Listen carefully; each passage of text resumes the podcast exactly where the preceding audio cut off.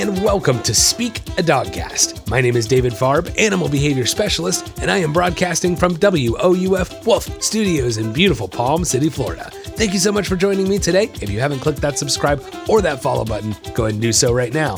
New episodes come out every Wednesday, and you're going to want to check them out. Yes, and if you're one of my regular listeners and you love what you're hearing, click that five star rating. You can also follow me on Instagram at Speak a Dogcast. Now, today on the show, we're going to talk about own your training.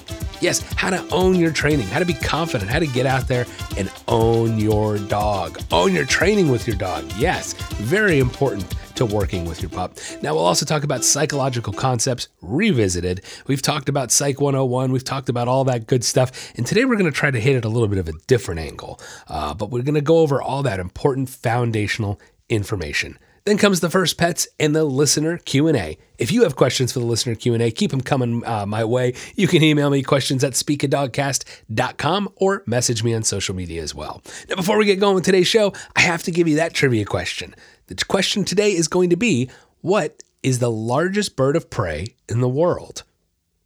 Yes, what is the largest bird of prey in the world? I'll give you the answer to that trivia question somewhere in today's podcast, so be sure you stick around, sit, stay, and enjoy the show.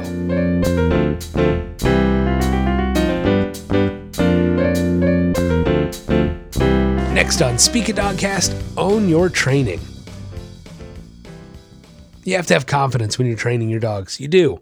The animal world, confidence is key. You know, like we're predators. We are. Human beings are predators. Dogs are predators. We have to treat them as such. We have to act as such. And predators are very confident animals.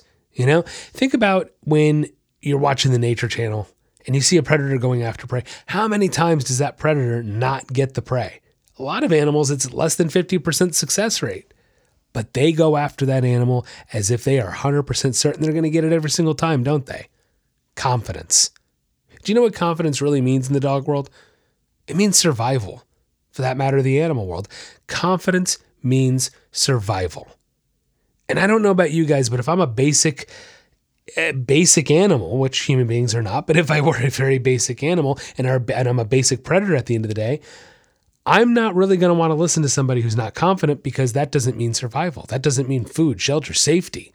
I don't want to listen to you, you know? So confidence gets you pretty damn far in animal training.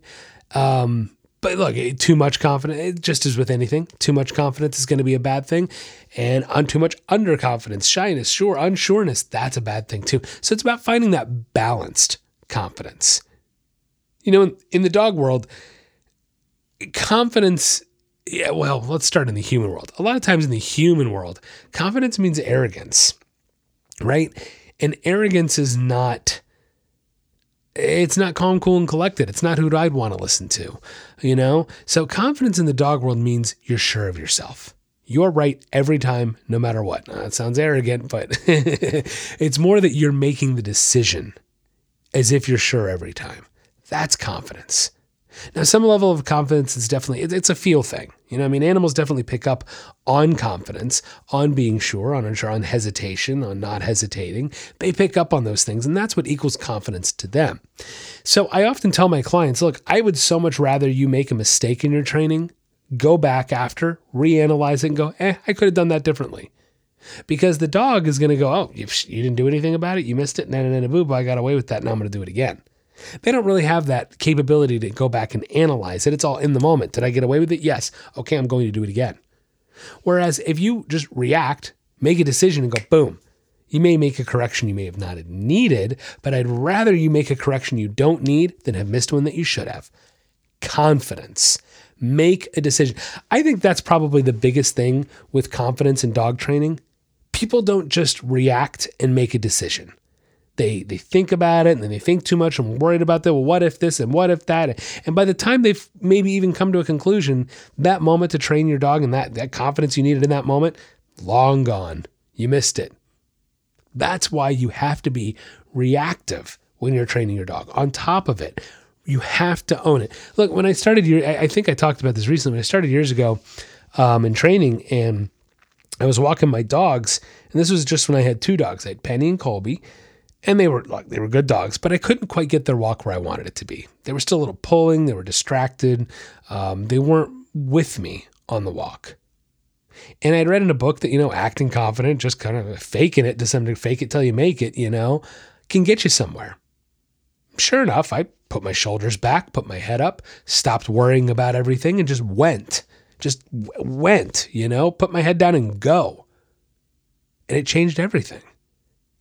It changed everything. My dogs all of a sudden were like, "Oh, this guy, he's he's business. Oh, yeah, he's confident. I like. I want to pay attention to that because what does confidence equal? safety, stability, right? Survival. So when I started bringing that confidence on my walk, even when I was faking it at first, it worked.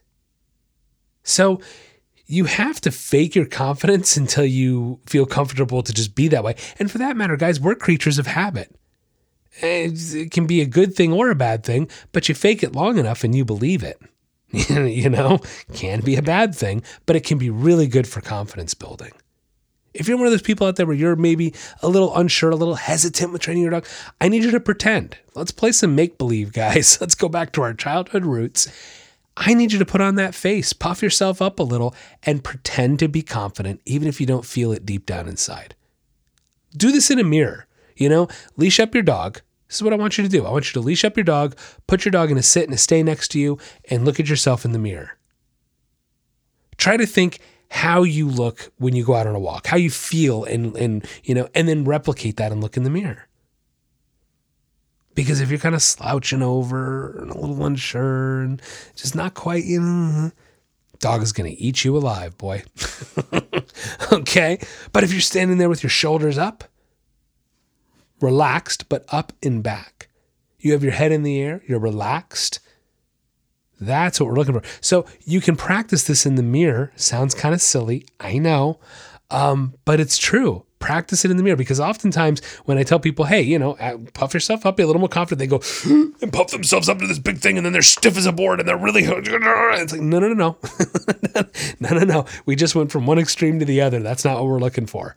Okay. Confidence in the dog world is about being cool, calm, collected, and sure of yourself. Okay. Look, I'll give you an example. Practice this in front of the mirror. Okay. Relax. Find yourself in that nice, relaxed state, but confident state.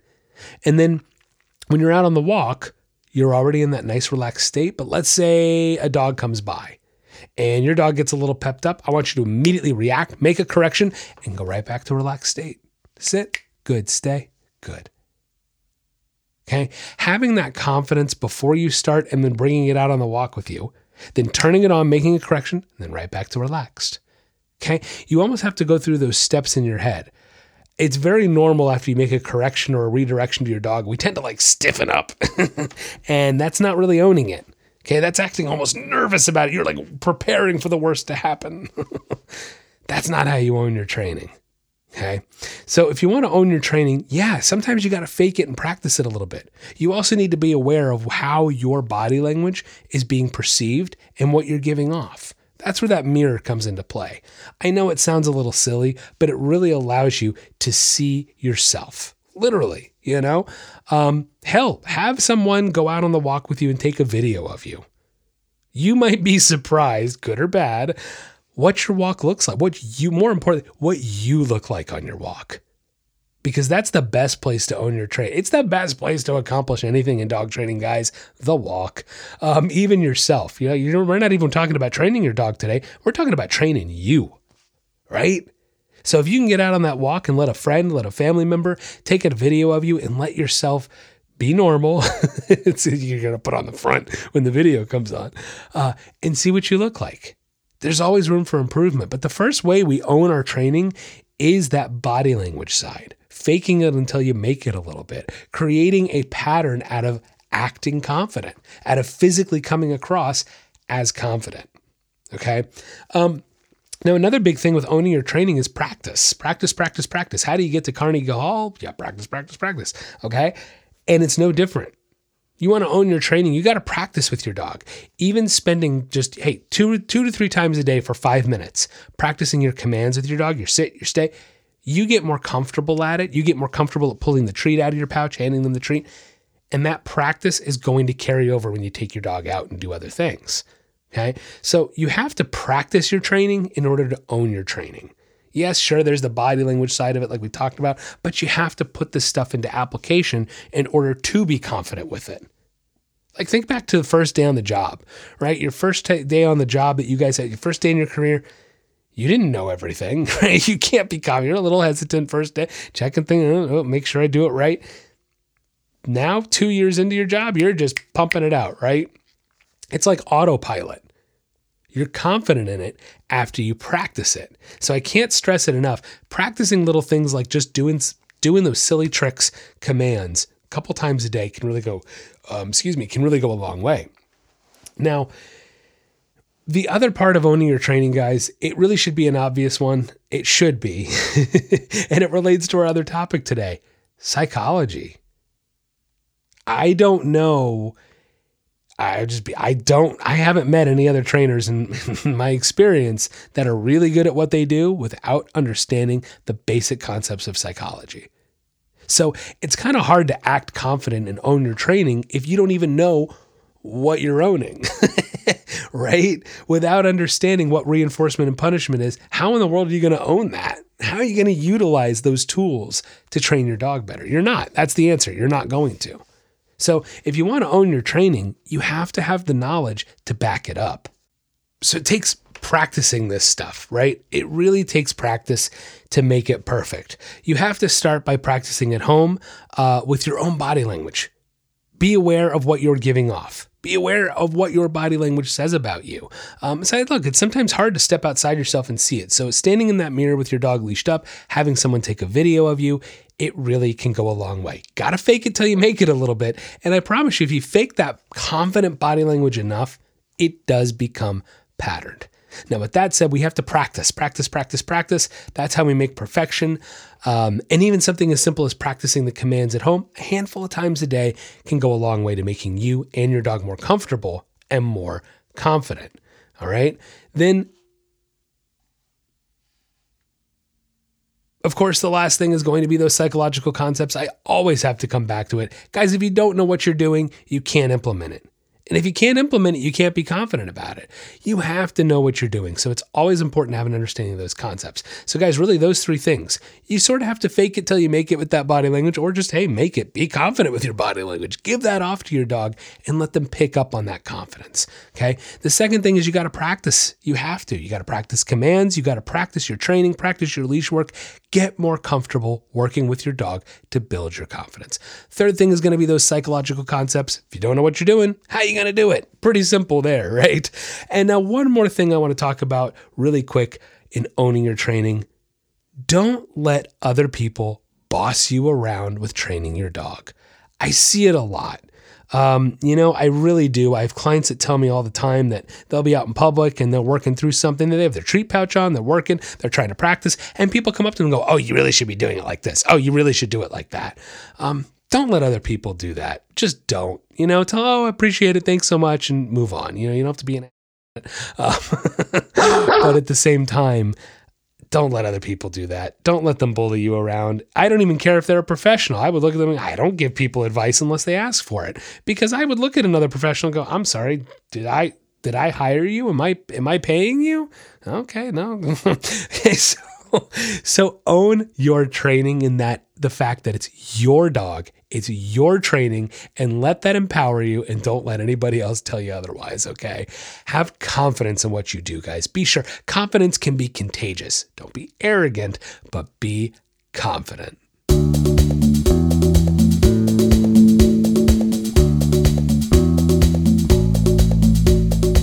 Are you tired of your dog barking all the time? Or maybe you want them to stop jumping on people when they come over. Or does your dog take you for a walk instead of the other way around? We can help. At The Nature of Training, we are committed to improving the relationships and lives people have with their pets. No matter what behavioral issue you are experiencing, from an unruly puppy to more severe issues, we can help. Offering a wide variety of services such as in home training, doggy and puppy boot camps, doggy day camps, boarding, and now offering virtual training as well. For more information, check out our website, www.thenatureoftraining.com, or you can find us on Facebook or Instagram at David Paws. Located in beautiful Palm City, Florida, serving all of the Treasure Coast and North Palm Beach County. The nature of training, helping you achieve success with your pet.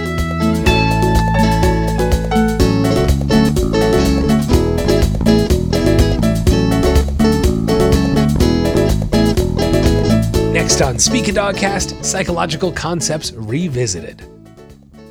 Now, honestly, we cannot talk about this topic enough. It's the foundational building block, right? Without an understanding of the concepts of psychology, I promise you, you will not be getting the success with your dog that you could be. Okay. So it's all about being able to understand what reinforcement is, what punishment is, all that good stuff.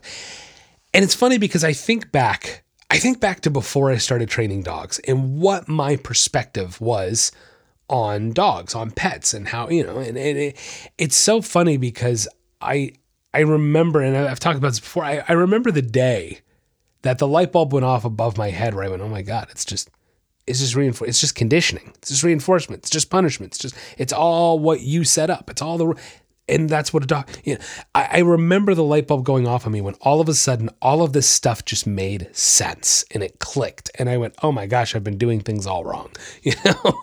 um, and so that's the thing is, I remember when when I used to approach my dogs from more of a emotional perspective.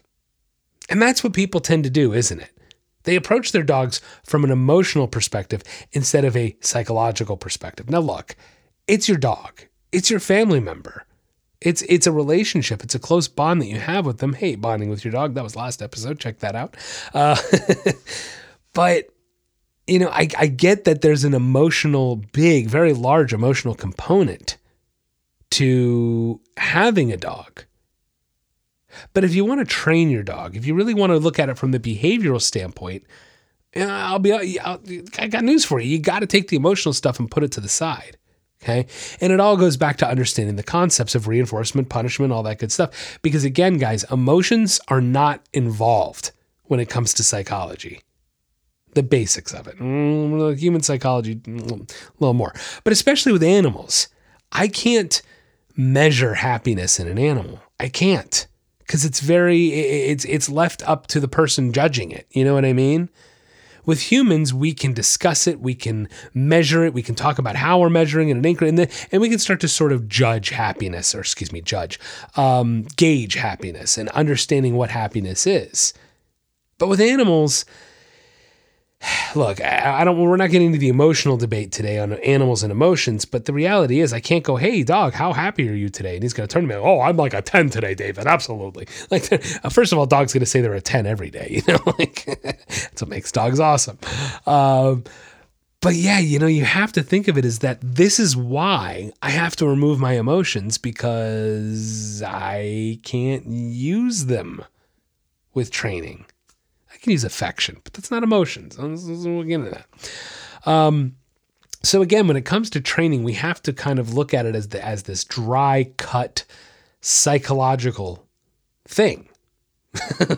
you know, like I'll be honest, I've, I've been thinking about this segment for a little while, trying to revisit these concepts because it's this weird thing to try to explain to you guys because I mean, look, anybody, anybody out there, eh, all of you, you know, if you've been doing your profession for a long time and you're really good at it, and maybe you're an expert at it or whatever, then your view, your perspective on the world when it comes to whatever your specialty, it's going to be different than the average person. Look, my wife is a prime example. She's an accountant.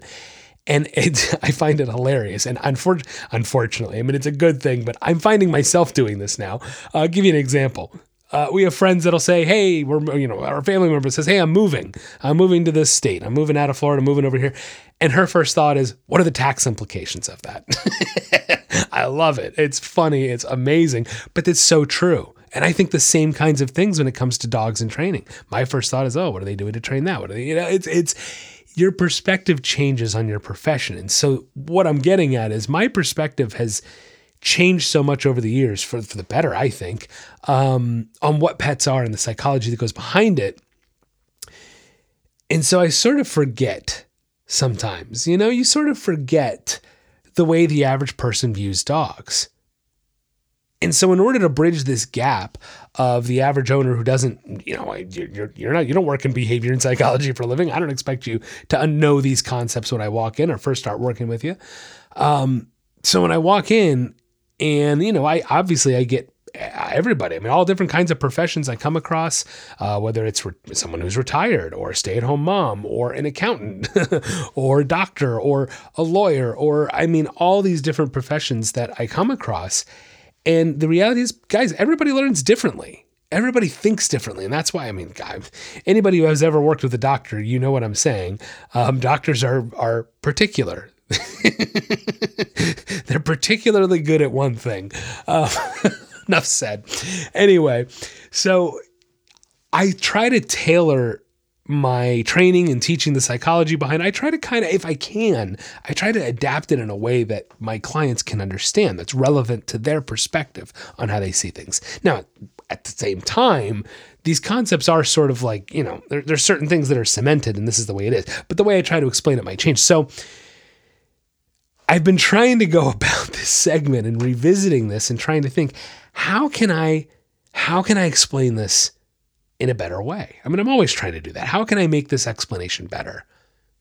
So I want you all to try to stick with me today. We're going to run over this psychology, uh, uh, the, the concepts of psychology, the reinforcement, the punishment, that kind of stuff. But I want you to stay with me.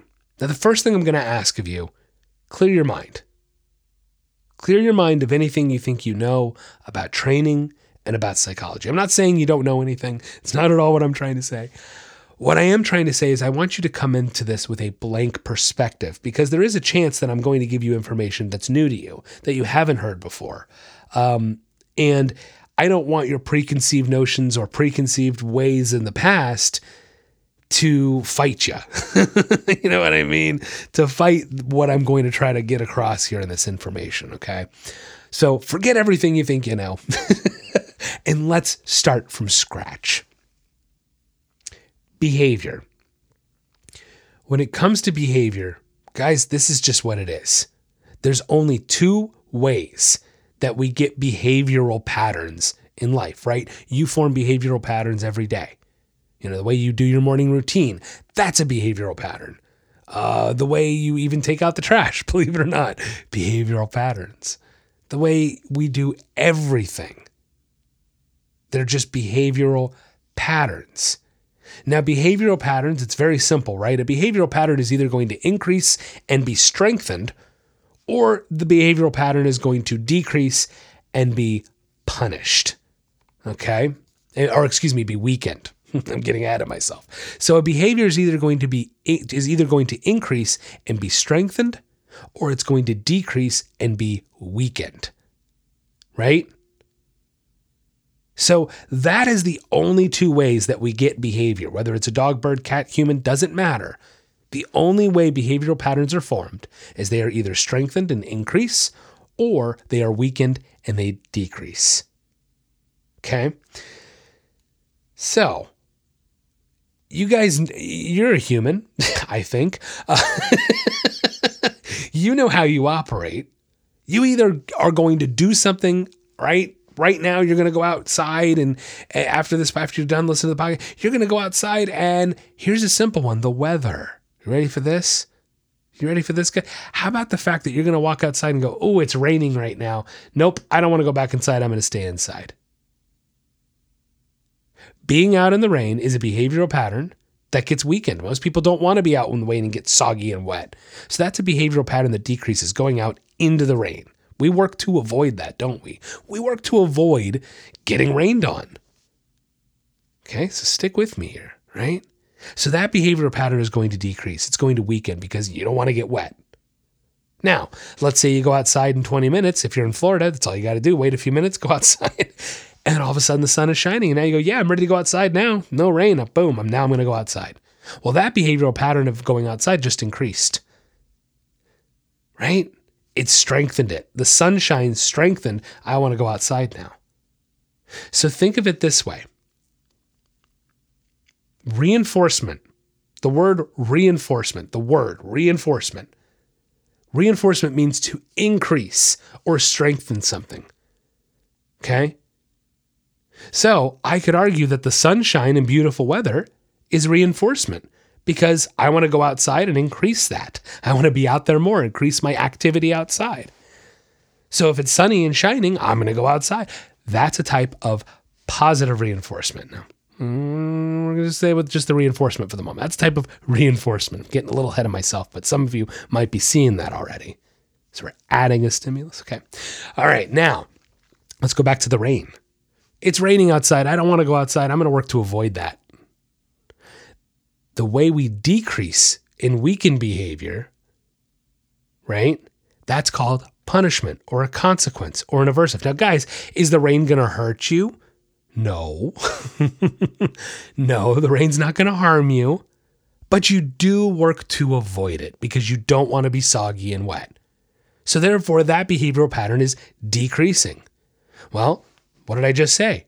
If a behavioral pattern decreases or weakens, it's being punished. Yes, Believe it or not, the rain is a form of punishment if you work to avoid it. All right, guys, so stick with me here. We talked about reinforcement, strengthening, and increasing, and we talked about uh, punishment, weakening, and decreasing. So the definition of reinforcement is a stimulus to increase a targeted behavior. A stimulus to increase a targeted behavior. Now, there's positive and negative reinforcement we're going to talk about this in a second, so I'm just going to give you the little intro version. Positive reinforcement is the addition of a stimulus to increase a targeted behavior. Negative reinforcement is the removal of a stimulus in order to increase a targeted behavior. Ah, we're going to start getting tricky. All right, hang with me, hang with me. Okay? Now, punishment what did I just say the, vo- the, the rain is, right? You don't like the rain, so you work to avoid the rain. So, by definition, punishment is anything an animal works to avoid. Anything an animal works to avoid. Guys, in a parking lot, think this is like the silliest thing, but seriously, stick with me here. In a parking lot, you're driving down and all of a sudden you come across and there's a speed bump in the park. One of those stupid little ones. really tough to go over and just kicks your butt.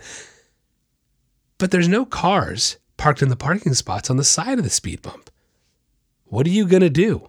Well, you're going to swerve your butt around that speed bump and not hit the speed bump, aren't you? You are working to avoid the speed bump. Therefore, the speed bump is a form of punishment. How about the fact of what is the concept of a speed bump? It's to get you to slow down. So you're working to avoid that huge bump. So it's decreasing your speed. Ah, because you work to avoid going over the hard bump. What's the definition of punishment? Anything an animal works to avoid. Did you work to avoid it? Yes, guess what? A speed bump is a form of punishment, guys. What? David? No way. yes way. A speed bump is a form of punishment, guys. Anything an animal works to avoid. And punishment is how we decrease and weaken behavior. Right? The concepts are actually pretty simplistic, but that's what makes them complicated, right? Like that's what makes it complicated.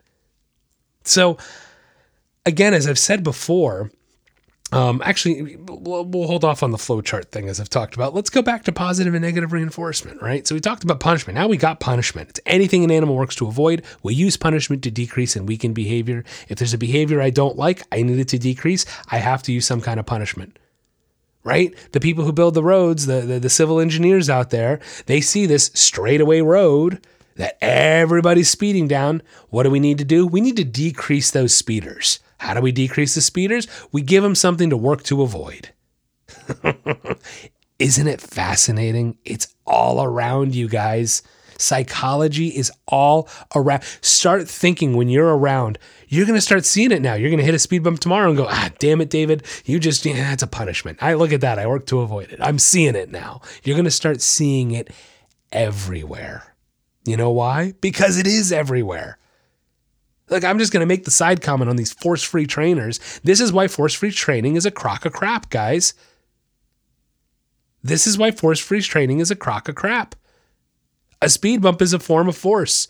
If you drove over a speed bump today, you used force in your life to teach you to slow down. Sorry, no such thing. as force free training. okay, that's my little side note. Now let's get back on track. Positive and negative reinforcement, such misunderstood concepts. Now, we hadn't said this yet, so I'm throwing it out there now. Here it is. Positive and negative do not mean good and bad when it comes to psychology and behavior. It's science, guys. In math class, positive and negative don't mean good and bad, do they? There's no emotional connotation there. So, why is it any different when we head on over to science class? It's not. It's not any different. It's not. It's a misconception. It is not true. Positive and negative do not mean good and bad when it comes to behavior and psychology. I cannot say this enough times. Positive and negative do not mean good and bad. Here it is, guys. Positive reinforcement is the addition of a stimulus to increase a targeted behavior. Negative reinforcement is the removal of a stimulus in order to increase a targeted behavior. Kind of dry, a little tricky. Okay, so really what it comes down to is I, I, I sort of like, okay, first of all, guys, first of all, rules are arbitrary, right? Like rules don't mean anything. Whether you want your dogs on like on or off a couch, there is no right or wrong to that. There isn't. So rules are an arbitrary thing that you make up. And your rules might not align with the person next to you. Your rules for your dog, right? So if that's the case, then I can't say, well, we use positive reinforcement to keep our dog off the couch. Well, then what are the people using to keep their dog on the couch? They're also using positive reinforcement, guys. Okay. It's understanding how to apply this stuff. And I know I'm getting a little tricky here. Okay. Because I'm not going, all right. So let's say I really love I really this is my favorite example to use and I've said it before on the podcast and it's worth repeating because it's it's a great example cuz everybody can relate to this. We were all kids once upon a time. The easiest way to understand positive reinforcement, negative reinforcement and punishment is going back to being a little kid. okay, everybody was a little kid. Y'all can relate to this. When you're a little kid and you throw a tantrum, what happens? Your mom and dad are going to go, "Hey, go to your room." and you storm off and wah, and you're crying and they send you to your room and what the parent is trying to and we all know this what you're trying to accomplish is you want your kid to stop crying so you send them to their room you know it you already know it it's a punishment it's a consequence that's the whole point of sending a kid to their room or putting them in a timeout and so what are you doing? You're taking away the child's freedom. Isn't that amazing? Like, God, wouldn't it be nice to be five again? That taking away your freedom for two minutes is like the worst possible thing that could happen to you in the universe. like, man, I miss those days. Um, yeah, it was so much easier, right? Anyway, so you get the point. It's pretty basic. I want my kid to stop crying. I got to send them to their room and put them in a timeout. Now, once they stop crying, then they're giving me the behavior I want. Well, I don't want to keep on punishing them if they're doing the right thing now, right? So I have to take the punishment away to tell them, hey, oh, you stopped crying. Oh, I don't want to keep punishing you. Let's take the punishment away to show you I like that you stopped crying. So if I sent them to their room, taking the punishment away would be letting them out of the room, right? Pretty simple. Now think about what we're doing here. If I applied a punishment to get them to, to stop doing the, you know, undesired behavior, crying, and then they stop crying, and I remove the punishment, I remove the punishment, then I'm actually doing, uh, I'm applying negative reinforcement. Okay. The removal of a stimulus in order to increase a targeted behavior. In this case, I remove the punishment, the room, I remove the stimulus, the timeout, the room. Okay. In order to increase the targeted behavior of the kid stopping crying. Does that make sense? Most people think negative reinforcement means punishment, and I'm telling you right now, it absolutely 120,000% does not. One of my biggest pet peeves in the world. Oh, that's negative. That's negative reinforcement. No, that was punishment. Try again. Um, it's a big pet peeve of mine. Like I, I, Big Bang Theory. Anybody ever watch Big Bang Theory out there? There are two episodes where they talk about this, and it drives me crazy because one episode they completely butcher it, and it's Sheldon too, of all people talking about it. He butchers it. And he says negative reinforcement is punishment. He does. Now, it's a TV show, right? But it's supposed to be a TV show based on science that they usually do their research on. So that really disappointed me. However, a few seasons later, they did a follow up episode where they talked about it again and they actually used the terms correctly that time. Almost like someone caught the mistake and said something, you know? Cool stuff, in my opinion, that they fixed it. Um, annoys me that it was incorrect to begin with because that's how misinformation starts, guys. It's that kind of stuff that spreads the misinformation of what it really should be. Hmm interesting. It's almost like you should, you know, pick up that little phone in your hand and Google it yourself and do your own research. Weird. Um, anyway, all right. So getting back to it, guys. Little kid tantrums, I say, oh, I, I need that behavior to stop. I want the tantruming to, and crying to decrease, so I have to apply a punishment. Go to your room. Okay, I apply the punishment. They stop crying. I want to remove the punishment to tell them, hey, I like that. Keep doing that. So, in order to do that, I have to remove the punishment, which is negative reinforcement. Now, let's say I let them out of the room, I've removed the punishment, and they keep being good. Cool. Let's be best friends. Number one, you get to keep staying out here. You get to keep having your freedom, adding a stimulus of freedom to positively reinforce the behavior because we're adding a stimulus. Notice, guys, it doesn't have to be like, oh, good boy, even for a four year old. Oh, good boy, four year old. Uh, it doesn't have to be dessert. It can be, but it can be something as simple as letting them keep their freedom that is adding a stimulus to increase the calm behavior. Now, let's say they keep being good. Well, I can throw even more stim- positive reinforcement out. Okay. But what if they start tantruming again? Uh, tantrum, guess what? Go back to your room. Here's the timeout again. Punishment in order to decrease that behavior. Behavior decreases. I let you out of your room. The kid goes, Boy, every time I cry, I get sent to my room. But every time I stop crying, they let me out. Boy, I don't think I want to cry as much anymore right? And you can see when you when you're teaching a little kid, what do they do? They usually start figuring out and trying to hold in their crying because they're working to avoid the punishment. Fascinating. It's almost like there's a science behind it or something. Um, So I really kind of wanted to dive into this a bit today, trying to go from a little different perspective. And it's tough sometimes. It's tough. You get, you know, you get you get caught in it when you do this for a living. Uh, anybody, when you do any kind of profession for a living, you kind of get caught up in it sometimes. And it's good to try to take a step back and see it from a different light the information is still the same. Those fa- that that stuff never changes. Okay, but the fact remains, you cannot get away from this. This is the way the world you works, the way the world turns. You cannot escape this stuff. The only two ways, the only two ways to get any kind of behavioral pattern in this world is either reinforcement or punishment, right? Reinforcement is going to increase and strengthen behaviors. Punishment is going to decrease and weaken behaviors. Don't forget, guys, you sure as heck can reinforce undesired behaviors. I watch parents do it all the time. I watch dog owners do it all the time. Stop being those people. Only reinforce and strengthen behaviors you find desirable, and then punish and decrease behaviors you find undesirable. It's really that simple at the end of the day. It requires consistency, repetition, and more importantly, understanding the psychological concepts.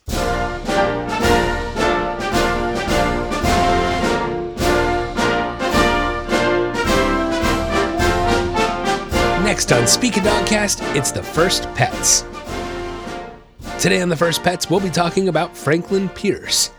Franklin Pierce was the 14th president of the United States, serving from 1853 to 1857.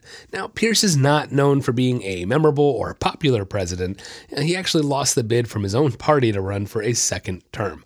While he may have not been uh, had many successes rather as president, he was able to open some trade relations with Japan. Now, this this was actually quite an accomplishment, as Japan had closed its borders to foreigners since 1683. After returning from the trip to sign the treaty, U.S. Representative Commodore Matthew Perry brought back many gifts from the Emperor. Now, among those gifts were seven adorable teacup sized dogs. It is believed that they were Japanese chin dogs. Now, these dogs were often called sleeve dogs because they were able to fit into the sleeve of a kimono. Now, President Pierce fell in love with the dogs who wouldn't, but he knew that he couldn't possibly keep them all, so he gifted the dogs to various friends and colleagues, but he kept one for himself and his wife. Now, one of the recipients was Varina Davis, wife of then Secretary of War Jefferson Davis. She described these dogs as a head like a bird with a blunt beak, eyes large and popped, and a body like a newborn puppy of the smallest kind. Varina went on. She went on. Uh, Varina went on to add that these dogs were so small they could scamper around on a coffee saucer. Now, these tiny dogs went over anybody they came in contact with. And I just, I love it. You know, I love how dogs were a means to bridge the gap between two nations. You know, even speaking a different language, the love of dogs transcends all cultures. The answer to today's trivia question what is the largest bird of prey in the world? It's the Andean condor. Yes, Andean condors are native to South America. Now, they are a New World vulture, and they're in the same order as many birds of prey, including hawks, eagles, uh, vultures. But the thing is, New World vultures are classified different than Old World, and so it's sort of up for debate if the Andean condor truly is the largest bird of prey, being that they're a vulture. Um, so, kind of up for debate, but we're going with that generalized, uh, kind of generalized accepted that the Andean condor is the largest bird of prey in the world.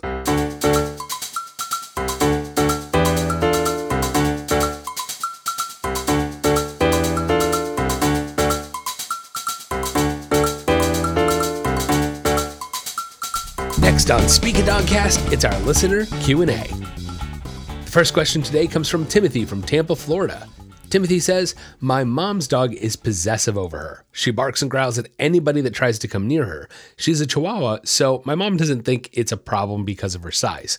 She has not bit anybody yet, but I'm worried, you know, unchecked, this could get worse. What can I do? Timothy, good question. Um, you know, possessive issues are never cute, no matter the size or the breed of the dog. Uh, sounds like you know that, but maybe your mom doesn't. You know, look, honestly, really the best thing to do is you need to hire a professional. Uh, you need somebody to come in and tell your mom, not you know, not her son, uh, have somebody that has, is from you know outside perspective, a third party, come in and tell your mom that hey, you know, this isn't okay and we need to fix this. It might be better received from a third party like that. That's really you know my suggestion. Um, but you know, short of your mother changing her behavior and changing her dog's behavior, there's not necessarily a lot you can do because, well, it's not your dog. Now, if you can train her, there are some things you can do, but at the same time, like you, got to get past that aggression stuff first. It's not, um, it's not going to be easy. But if you can start bare minimum, look, if you can leash up that dog and take it for a walk safely, uh, I don't want you getting bit, then by all means, you know, give it some exercise. That's where I would start exercise is always where I start, right? Uh, so feel free to start with some exercise. But look, like I said, at the end of the day, you got to get some serious training going on. And it is absolutely 100% going to have to involve your mom and your mom changing her ways. Not ideal, but that's about all you can do. Next question. This comes from Sydney from Reno, Nevada. Sydney says, I recently moved to a new neighborhood, and it seems like everyone in my neighborhood doesn't care if their dogs are secure or not. Almost every day we walk in the neighborhood, a loose dog runs up to me and my dog on the walks, and a lot of times they're smaller dogs and they'll start snarling and barking at us. Now, luckily, my dog is very tolerant and understands it's better to be calm in a situation like that, but most of the time I end up freezing and I take some time, taking some time to assess my options. I was wondering, what should I do in those situations so I don't just freeze and walk away? Well, Sydney, thank you again for the question. Uh, I know you've sent a couple questions over, and that's fantastic. You know, I think yeah, you, you said that you were, were worried maybe you were asking a lot of questions. No worries. Hey, that's what this is for. You know, this is the Q and A. Send over your questions as many as you want. That's the whole point. So all good.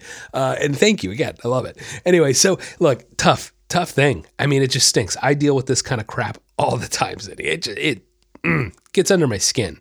You know, people not taking responsibility for their pets, and for that matter, you're in your neighborhood, loose dogs those dogs are going to get hit by a car. I mean, they're going to get injured. How about a wild animal? So, you know, I mean, crazy. There's all kinds of things that can happen to your dog being out loose, guys. And unless, you know, I mean, you're saying these are small dogs, even crazier. God forbid a bobcat or something comes along out there. Um, but hey, all right. So, you know, what can you do? Oh, there's a couple things you can do. But first and foremost, I want to say that look, sometimes the best option is just turning and walking away. You know, you say that you don't want to just freeze and walk away, but at the same time, you can't predict every dog out there. You know, what if it's a dog you've never seen before? You don't know what that dog's intent is necessarily. And not even if you can finally judge, it's a quick, quick decision. You got to decide real quick: is this dog just excited? Is he just warning me, or is he coming after me? You know, you got to make fast decisions there, and that's never fun. So I just want to say that sometimes turning and walking away is not a bad idea it, now you don't want to turn and run in a panic. You know, uh, it, look at it this way: you're sort of kind of finding the middle ground. You're not turning and running and hightailing it out of there. At the same time, you're not sticking around and challenging that dog potentially. You know that you could do that inadvertently. Uh, instead, you're kind of just turning and walking away. No big deal. You're not turning and looking over your shoulder. No, just turn and go. Okay, that's really the best thing you can do a lot of the time. I, I know it's like it kind of stinks. It's interrupting your walk. It's probably not the route you want to go, but it is what it is. So don't let walking away necessarily be terrible, especially if your dog knows what to do and he stays calm. That's awesome. Like, cool. That's more power to you and use that to your advantage to just be able to diffuse the situation by getting out of there. Uh, I know it stinks. Um, Look, also you need to you need to know your leash laws uh, because, quite frankly, I don't. I don't know your leash laws in Reno. I know mine in Florida, uh, but you got to know your leash laws out there because sometimes the law will actually be on your side you can take videos. Look, I my, my own Martin County uh, Martin County Animal Services, I love them. They're they're wonderful, and their recommendation to me was to actually take videos of these people doing this, and I could actually get a snapshot of their plate, send it over to the sheriff's office, and they will knock knock on their door and serve them a ticket. How fantastic is that? Uh, I don't know if your sheriff's department is that wonderful. Ours is, um, but uh, but yeah, look, know the laws and know if the law is on your side because you all believe it or not, even in Florida, you have, you ready for this one? You have a loose dog out. You actually have the right to pick that dog up and take it to a shelter. You know what I mean? Like even if even if the owner's there, if there's a loose dog, you can pick that dog up and take it to a shelter because that that's a loose dog. It's an unleashed dog, and even if the owner is there, they're breaking the law. Okay. Look, a while back, I had a neighbor where their dog was getting on my property a lot. It was becoming a problem. And Animal Services straight up told me put the dog in your car, take them down to the shelter. They're going to have to pay to get their dog out. You know the dog is safe, right? Because it's in a shelter. And you know your animals are now safe because it's no longer there.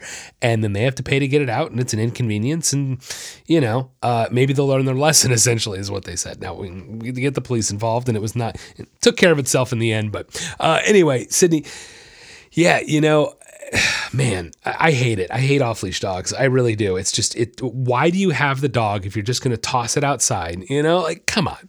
Um, so good on you. But look, the best thing I'll say this: look, if you come around the corner and you got a dog charging at you, you do kind of want to just stop, stop walking, stop dead in your tracks. Don't puff yourself up. Don't get scared. And this is tough. You know, try to remain calm. Try to remain calm. Take a deep breath, and just relax Take two, three, four seconds to assess the situation, what's going to happen. And if you feel like you really just don't like what you're seeing, turn and walk away. Honestly, that is the best thing you can do in those unwinnable scenarios. Because it is, it's an unwinnable scenario because you don't know what that dog's going to do. The owner's in the wrong, you're not doing anything wrong. Uh, and again, you can't control everybody else. You can't control everybody else's dogs. It's just not possible. Um, but that's what I usually do. Sometimes you can even, and look, I I'm good at reading their behavior. You know, that's just the truth. So, disclaimer this is not necessarily what you want to do. And a lot of times I got a big pack of dogs with me. So, I'll be honest, it's easy to intimidate another dog with pack of dogs because sometimes I'll just stand there and kind of wait. And even my dogs will maybe kind of let out a little growl, warning. They should in that moment. I'll tell them to stop and then they stop. But the point is, they're kind of putting up the defense and saying, hey, you know, back off. Uh, I don't really recommend you do that because again, my dogs are really well trained, but uh, you know, it's it's a tough situation, Sydney. I I know I'm kind of rambling on about it because there's just it's frustrating. It's frustrating, isn't it? Uh, but really, best thing you can do: stand still, don't freak out, Remain calm, take a deep breath. If you don't like what you see, just turn and go the other way. Don't hightail it out of there, no running away, nothing like that. Just turn and walk away. If it really becomes a problem, how about just trying to knock on your neighbor's door? Be nice about it. Don't be a jerk. I know it's tough not to be. they deserve it. Um, but maybe try to go the diplomatic route and talk to your neighbors. See if you can do that. And again, know your laws. If it's on your side, snap a picture, send it to the cops, call ASPCA, call your animal shelter, call animal control. I know it's not what you want to do. You don't want to make enemies. At the same time, you need to do what's best for yourself, your dog, and unfortunately, got to do its best for their dog, don't you? Because they're not doing it. So hope that helps you out, Sydney. Not always the ideal situation. I know that info. It's it's it's only so much you can do. That's going to wrap up the podcast today. Thank you so much for listening in. If you love what you're hearing, click that five star rating. Follow me on Instagram at Speak a Dogcast. Have a wonderful week. And don't forget, get out there and walk your dog.